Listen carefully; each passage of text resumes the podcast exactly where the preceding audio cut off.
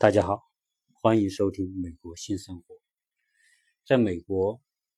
每年九月份的第一个星期一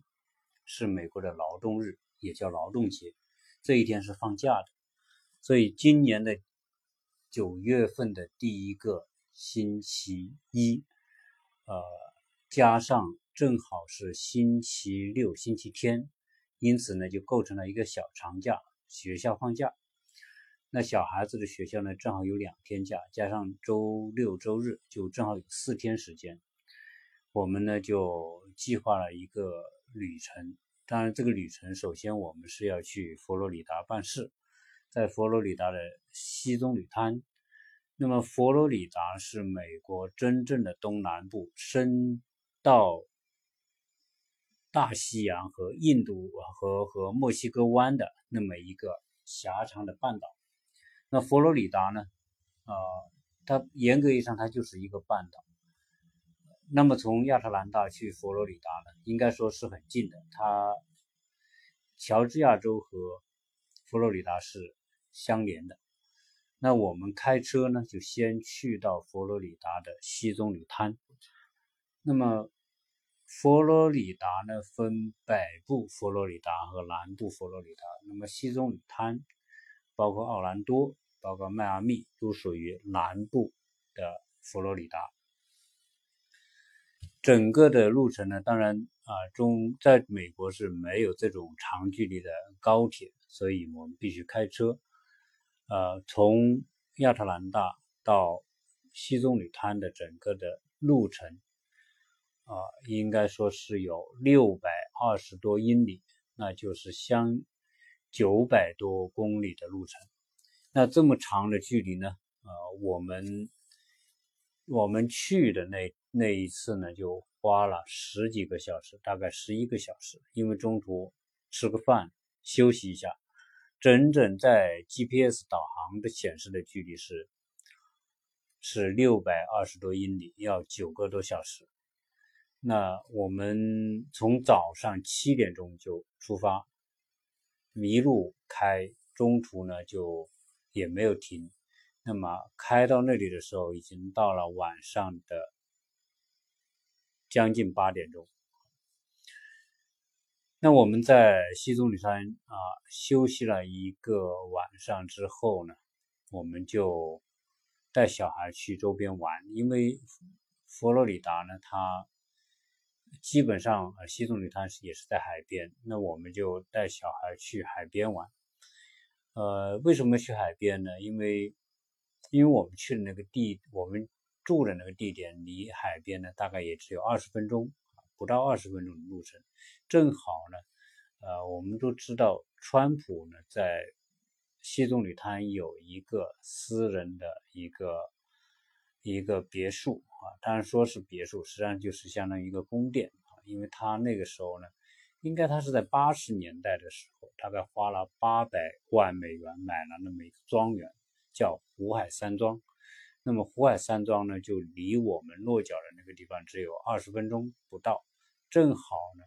这个湖海山庄的，它是在佛罗里达西棕榈滩市的海边。整个佛罗里达的地势特别有意思，如果大家打开。佛罗里达的地图的话，会看到佛罗里达呢，它是一个半岛，而且在整个半岛的外围啊，都有一个像一个长长的堤堤坝一样的啊自然的这种地地貌。也就是说，因为有一条长长的堤坝沿着整个佛罗里达的海岸线向南延伸，因此呢，就在佛罗里达的海边，特别是靠大西洋的海边呢。它都构成了一一条一条长堤，那么长堤的里面就是湖，而长堤的外面呢就是海，就是大西洋。所以，川普的在西棕榈滩的那个私人庄园呢，正好它的西边就是那个内海的那个湖，而它这个庄园的东边呢就是大西洋。正好在那个长条的那个那个长堤上面，那我们开车呢就到这个地方，因为因为是不对外开放的嘛。它对外开放的是都是只对呃会员开放。那要成为福尔山庄的会员，那是要要花钱的，要花很多，一般可能要花到我上次介绍是要花到几十万美元，那么才能成为他的不同级别的会员。你可以进里面，然后呢享用里面的设施啊，实际上也是一个名气了。就是我上次我们国内还有几个朋友，他们到川普的这个福尔山庄去开了一个什么会啊？是因为它是对外开放的嘛，你只要花够钱，他也让你，他也是经营的啊。川普经营了很多这样的高档的山庄啊、度假村啊或者高尔夫会所。那我们呢就开车到那边过，正好他那个湖外山庄呢就是在一条一条公路的边上。我们开车过了那个湖，就是从。佛罗里达的陆地到它的那一条长堤的那个那条桥之后呢，就看到川普的那个户外山庄。呃那个那个山庄是有几万几万平方米的这个面积，所以它也挺大的。里面有草坪。上次呃，我们国家主席来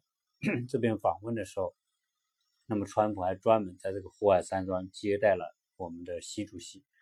啊，还在里面散步啊，可见那个地方是挺大的，里面有大型的宴会厅、表演厅。那么我们在佛罗里达有个朋友，他的女儿是在佛罗里达最好的那个高中上学，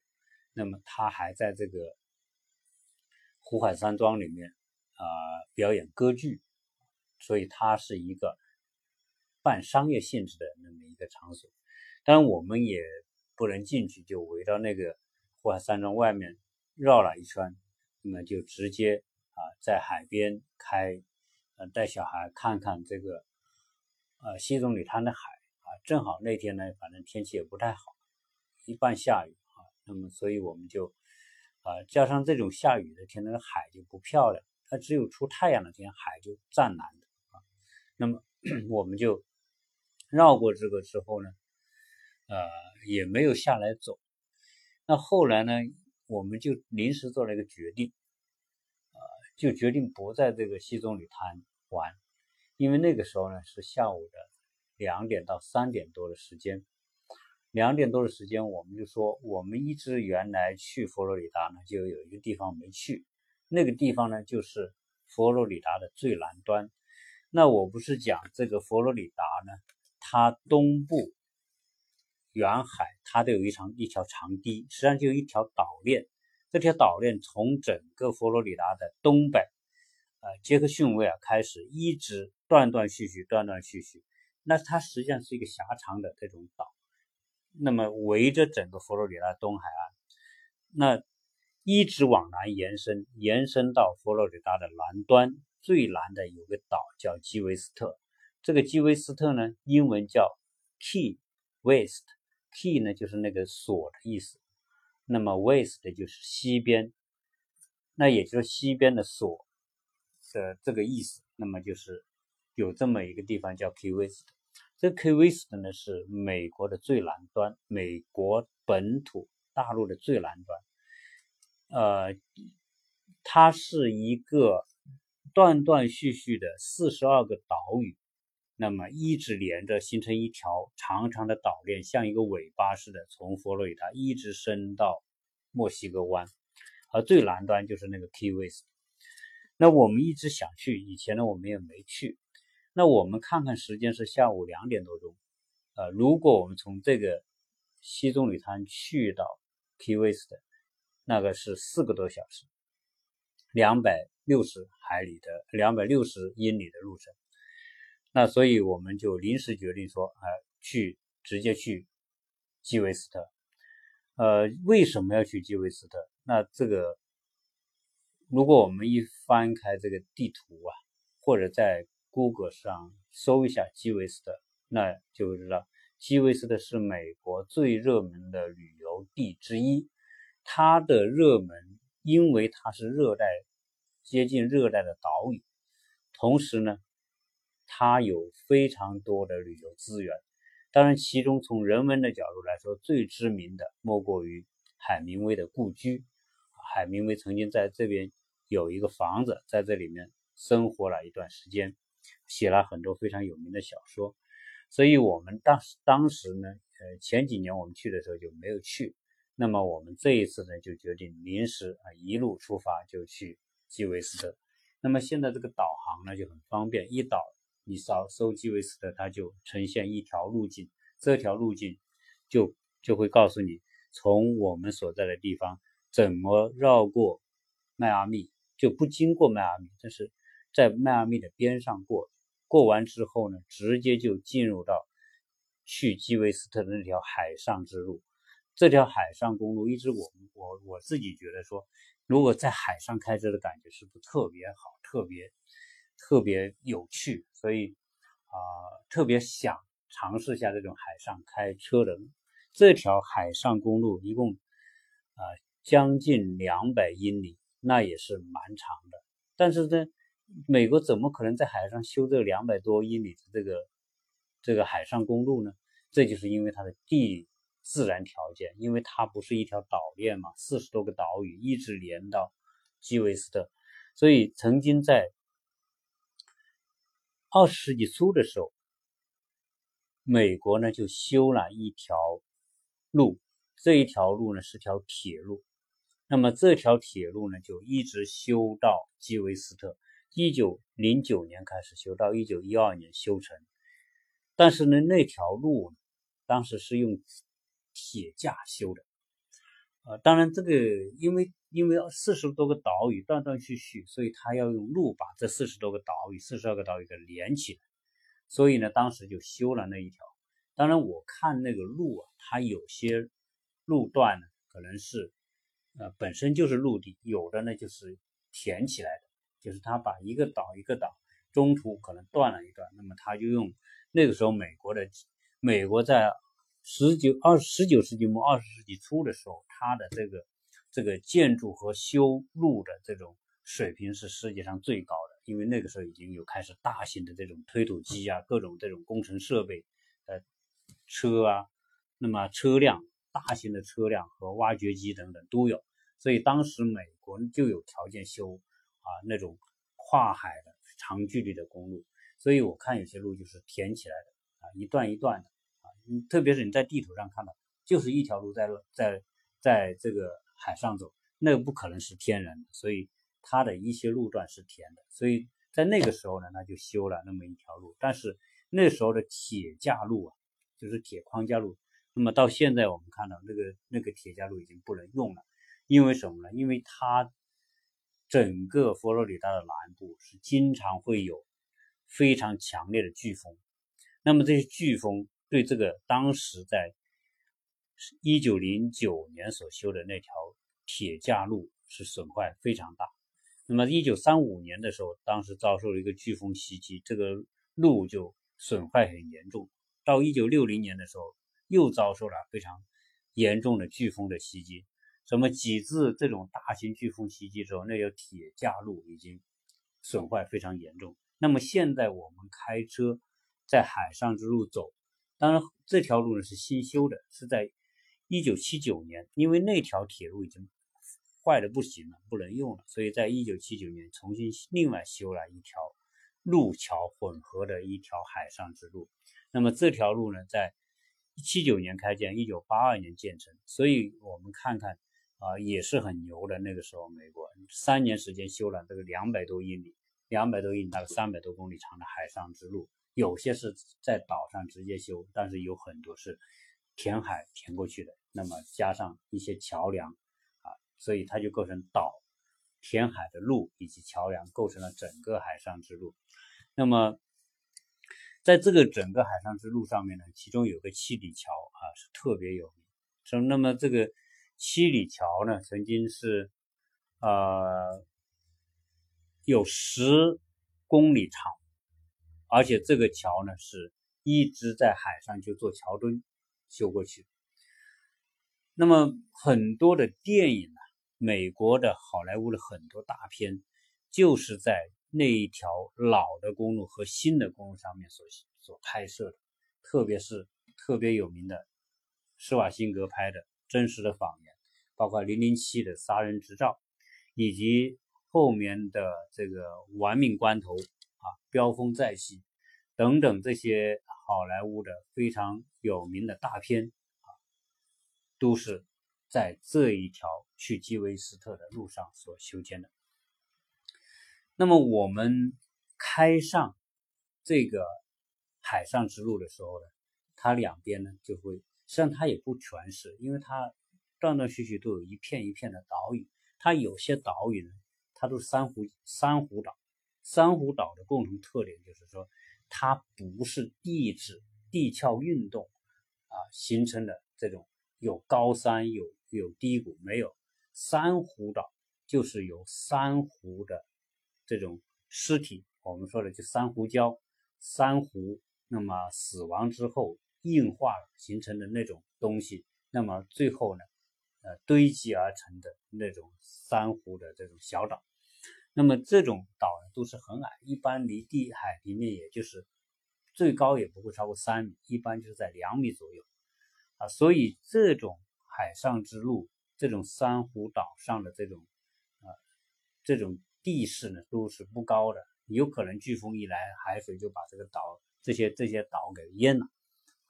那么我们整个开的过程就是觉得，第一觉得这条路，美国在一九七九年后面修的那一条新的路，它也不宽，双向也就两车道，双向两车道，偶尔有一些地方会有啊多一条车道来交汇啊，或者是拐弯啊这种情况。是虽然是这样的，但是也不觉得特别难开啊，还是觉得很好开啊。因为这个这条海上的路啊，是基本上是一条直路开过去。那我们呢，就是说啊，在这些岛上会看到一片一片的这种这种小岛，这些岛都不大，但是呢，这些岛都已经开发形成这种度假或者是居民区居民居住的地方。那整个这个两百多公里开下来，那么一直开，啊，路沿途的风景是大同小异了。只是说，在这个沿途过程当中，一直有一条路与与这个我们开的这个这条路相伴的，就是那条我们说的，在九十年，在二十世纪初，也就一九零九年修的那条铁架路，啊，那么一直是跟它并行着走。这现在这条铁架路已经成了一种。历史的遗迹啊，基本上呢也是不走，不能开车，当然也只有一小段的路是允许人们垂钓、散步，但是车是不能开进去的。但是呢，你可以我们在这条路开的时候可以看到那条铁架路也是非常非常漂亮，因为在海上这这么延伸出这么一条路出来还是很漂亮，特别是当。当有些地方啊，这个桥它因为这个路修过去的，它不能完全是矮的，它要它要有一定的高度，因为有些船要穿过这条路的时候呢，它就会修出一种高高的拱，特别是这种车开到高高的拱的时候，往下看的时候啊是非常漂亮。当然，我们现在在网上可以看到很多人航拍，对这两条路，呃，这条旧路和新路航拍，那么出来的效果啊是非常漂亮，网上有非常多的漂亮的图片。啊那么我们就不详细讲这个路的情况。总之来说，路还是很好开啊。你开过一个岛到下一个岛，你就会可以看到很多的居民住宅啊，大部分当然是度假的。这个一直开到最南端的时候，那么就有一个美国的海军基地。但是美国海军基地呢，当然因为它这个地方是它的最南端。到基韦斯特的最南端有一个塔，那个塔就标志这是美国的最南端的那个点。那个点离在加勒比海的古巴，大家知道是古巴这个国家，那么只有九十海里，九十海里就一百多公里的路程。也就是说，很多人划个船就过来了。所以，这个基韦斯特呢，实际上是曾经是很多古巴和拉美人那么偷渡进入美国的一个通道。关于这个，呃，古巴人或者拉美人从基韦斯特偷渡进入美国，还有很多的故事。其中有一个故事，就是就是现在哈，我们都去那边都会知道，说基韦斯特它有另外一个别称叫海螺共和国。当时这个海螺共和国的成立，就和古巴人偷渡进美国，和美国海岸警卫队，那么阻止那些偷渡客以及毒贩毒分子进入，那么实行封锁啊，最后导致当地的人说，呃，你影响我的旅游业，然后我要宣布独立，那么成立一个海螺共和国。当然，这个独立只是一个幽默性的一个闹剧，实际上它也是一种广告宣传。那么它一闹，很多的媒体宣传和报道，使得基维斯特他叫海螺共和国的这个知名度特别大，也引发很多人的兴趣。所以它是一种公关性的这种行为。当然，这个海螺共和国呃从来也没有正式的、真正意义上的成为一个啊独立的国家。但是呢，现在我们去那个基韦斯特，你去住宿的时候，他都会这个给你一个一个钥匙卡。钥匙卡的那个袋子就是海螺共和国的护照啊，实际上是也是一种呃宣传的一种模式。那我们开车呃开到基韦斯特的时候呢，已经到了晚上的七点，正好呢我们就看着太阳下山。基本上呢，这个太阳在下山的时间呢，也是在七点半的样子啊，太阳真正的落到海平面。那么这个时候呢，就天当然也没有完全黑，还是很方便。那么我们啊，从下午开车开了一整个下午，到了七点多、七点半钟左右到达基维斯特的时候呢，我们第一就是先找个吃的，因为也也累了嘛，啊，小孩子也也饿，所以说我们就去到那个地方，在网上搜了一个，当然这个这个啊。这个专门搜索吃饭的这个大众点评呢，就说这里有一个叫海鲜广场、海鲜市场不错。那我们就在 GPS 搜这个海鲜市场，结果搜过去到那个地方，发现那个所谓的海鲜市场呢，实际上就是一个小店。那么他这里呢，就做他这种特色的所谓海鲜，当然包括小龙虾呀。这个小龙虾一般就是可能。不到一磅或者一磅左右的小龙虾，不是那种大型的小龙虾啊，它它有它的做法，也挺好吃的。那么呃，我们呢就在那边呢就订了一个一点这种这个店里面的所谓特色的食品，那么就吃了点东西。吃完之后呢，我们就就在开车绕着这个基维斯特转。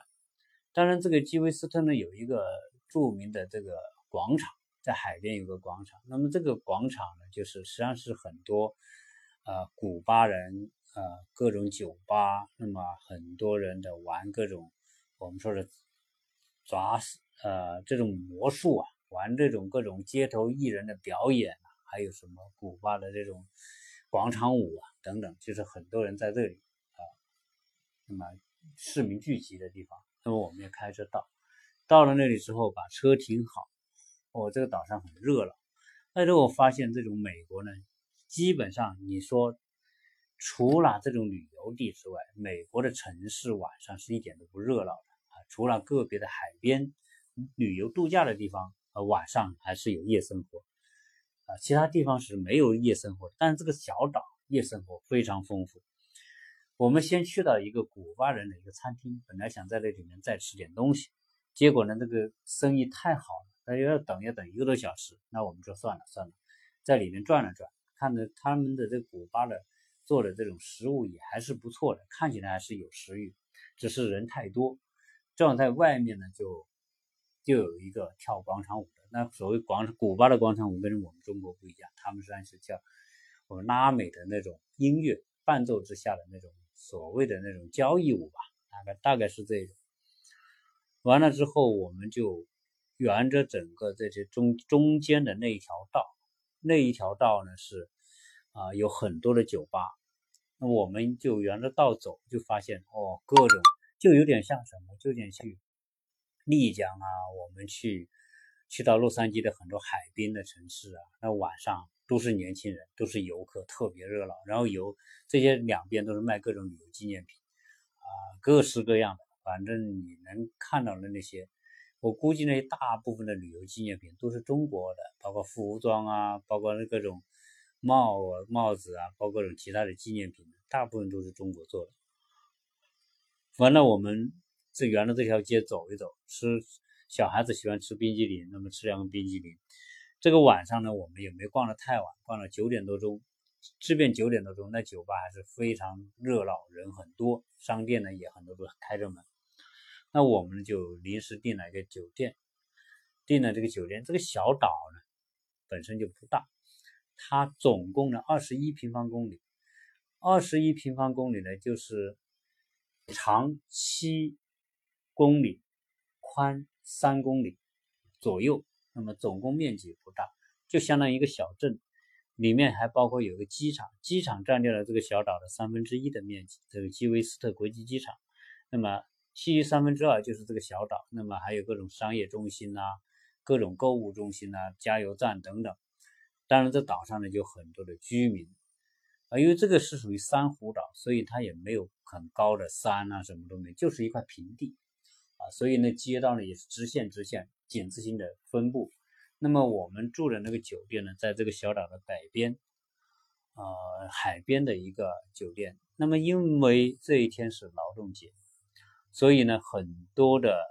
这个美国人，特别是附近的美国人吧，可能就是南佛州的这些开车，可能就是半天之内的，很多人就呃来这个岛上玩度假，所以酒店呢就客满，很多酒店都客满，基本上呢你就订不到。或者是说，呃，价格也很高。那我我们也搜了搜 N B N B，就是所谓那种短租啊。那么 N B N B 呢，在这个岛上的 N B N B 也很贵，基本上比酒店还贵啊，一百多、两百多、三百多美元的都有啊，而且都满。问题是这些家庭的这种 N B N B 都客满，你去订也没得订，所以我们只能订那个酒店。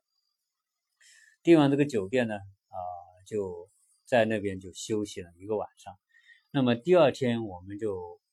起来之后九点多钟，那么吃点东西之后呢，我们就在岛上玩几个地方。当然，第一要玩的就是啊，就是海明威的故居嘛，因为这个海明威这个世界文豪，而且本身这个海明威就是一个传奇故事，所以我们就去这个海明威的故居呃参观。那么海明威的故居，它不是在海边，实际上它是在这个岛的靠西头的中间的位置。那么这个海明威的故居呢，实际上呢是啊参是大家参观的一个热点。我呢今天呢就不详细讲这个海明威的故居，因为我讲接下来会单独用一集来讲这个海明威故居，因为海明威在这边啊生活了一段时间，生活了好几年，写了好几部著作。他和他的第二任的太太在这边啊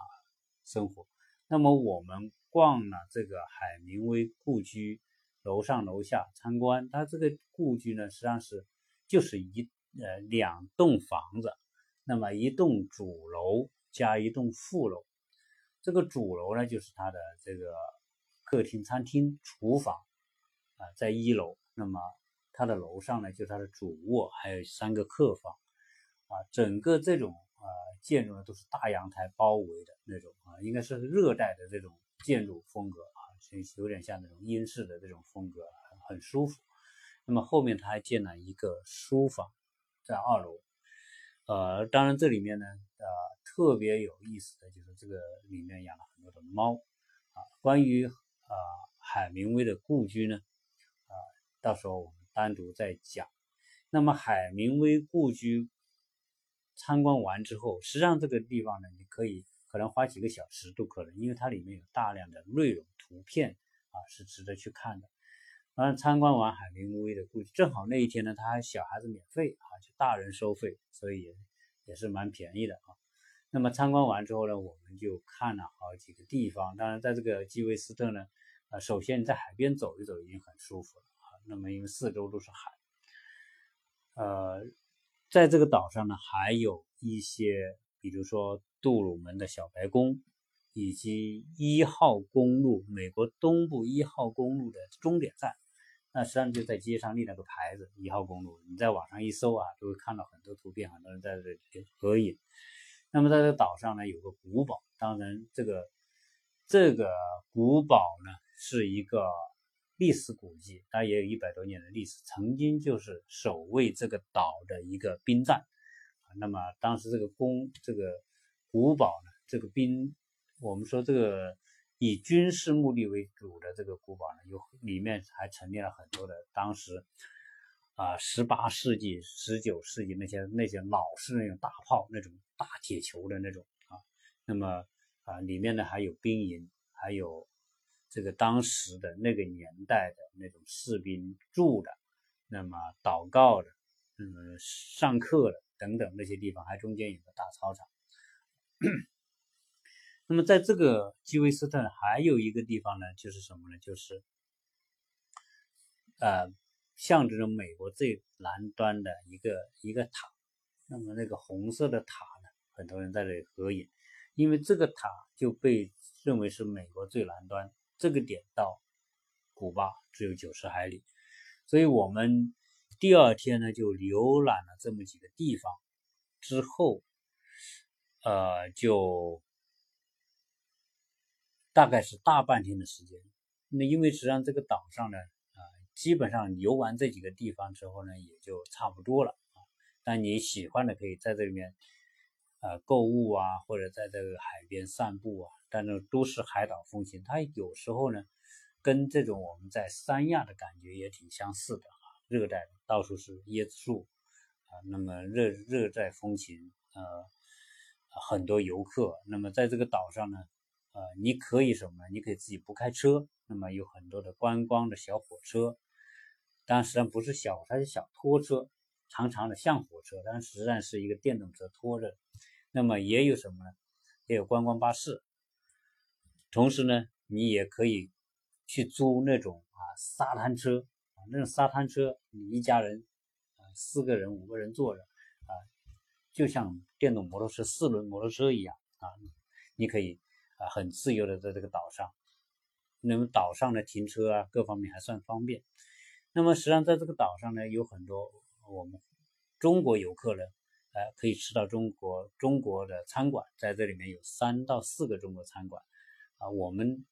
第二天呢，就去了一个中国餐馆，是个福建人开的。呃，总叫中国花园嘛。总的来说啊，这个小岛呢，从度假、从游玩的角度，还是不管从有人文历史，还是说这种热带的风情啊，还是都是很舒服的啊。所以呢，真正来玩，当然因为我们时间比较充呃比较匆忙，我们就只待了一个晚上和大半个白天，呃，然后呢，我们就。开车回回西棕榈滩，那么整个过程呢，就是说都很顺利。虽然这个是假期，那么也没有看到那种大塞车、大堵车的情况。而且进基维斯特呢，基本上来说，你可以多花钱，也可以少花钱，甚至你可以不花钱。怎么讲呢？就是说，如果只要你开车到了这个地方，你甚至可以在海边扎个帐篷啊。那么或者说，你就在海边。随便找个方式都能都能够都能够过夜的啊！如果你能带个帐篷的话更好，因为很多背背包族就是这么过来的。那么整个的这个小岛呢啊，我认为应该是属于人生啊值得去的一个地方，不管它的这种环境和位置以及它的奇特的这种景观，都是啊应该说是值得啊。我们不管是带一家人去，还是你自己去啊，都是非常值得去浏览的一个地方。所以呢，今天呢就跟大家那么介绍了一下这个，呃，我们花了一天半时间去基韦斯特这么一个地方。因为这个基韦斯特呢，如果是有兴趣去的人啊，可以再做做这种攻略。当然，最好的不要节假日去，因为节假日去这个客房的价格是比较高的。如果你平时去，我估计，呃，酒店、N B N B 都价格都是比较合理的啊，也会玩得很舒服啊。当然，就算是这个假期，我们离开的时候也没有感觉到大堵车啊，而且进这个岛它只有一条路，它也没有说你要去买一个什么门票。相比之下，我们国内那种。热门景点，你像比如说湘西的这个凤凰啊什么的，你要去买个门票，门票要买，呃，买几十块钱、上百块钱，但这个都没有，你就直接自己随意的这个啊进出都没有关系。好，所以关于这个呃美国的劳动节，我们去了这个基韦斯特的大概的情况呢，就跟大家做这么一个分享，谢谢大家。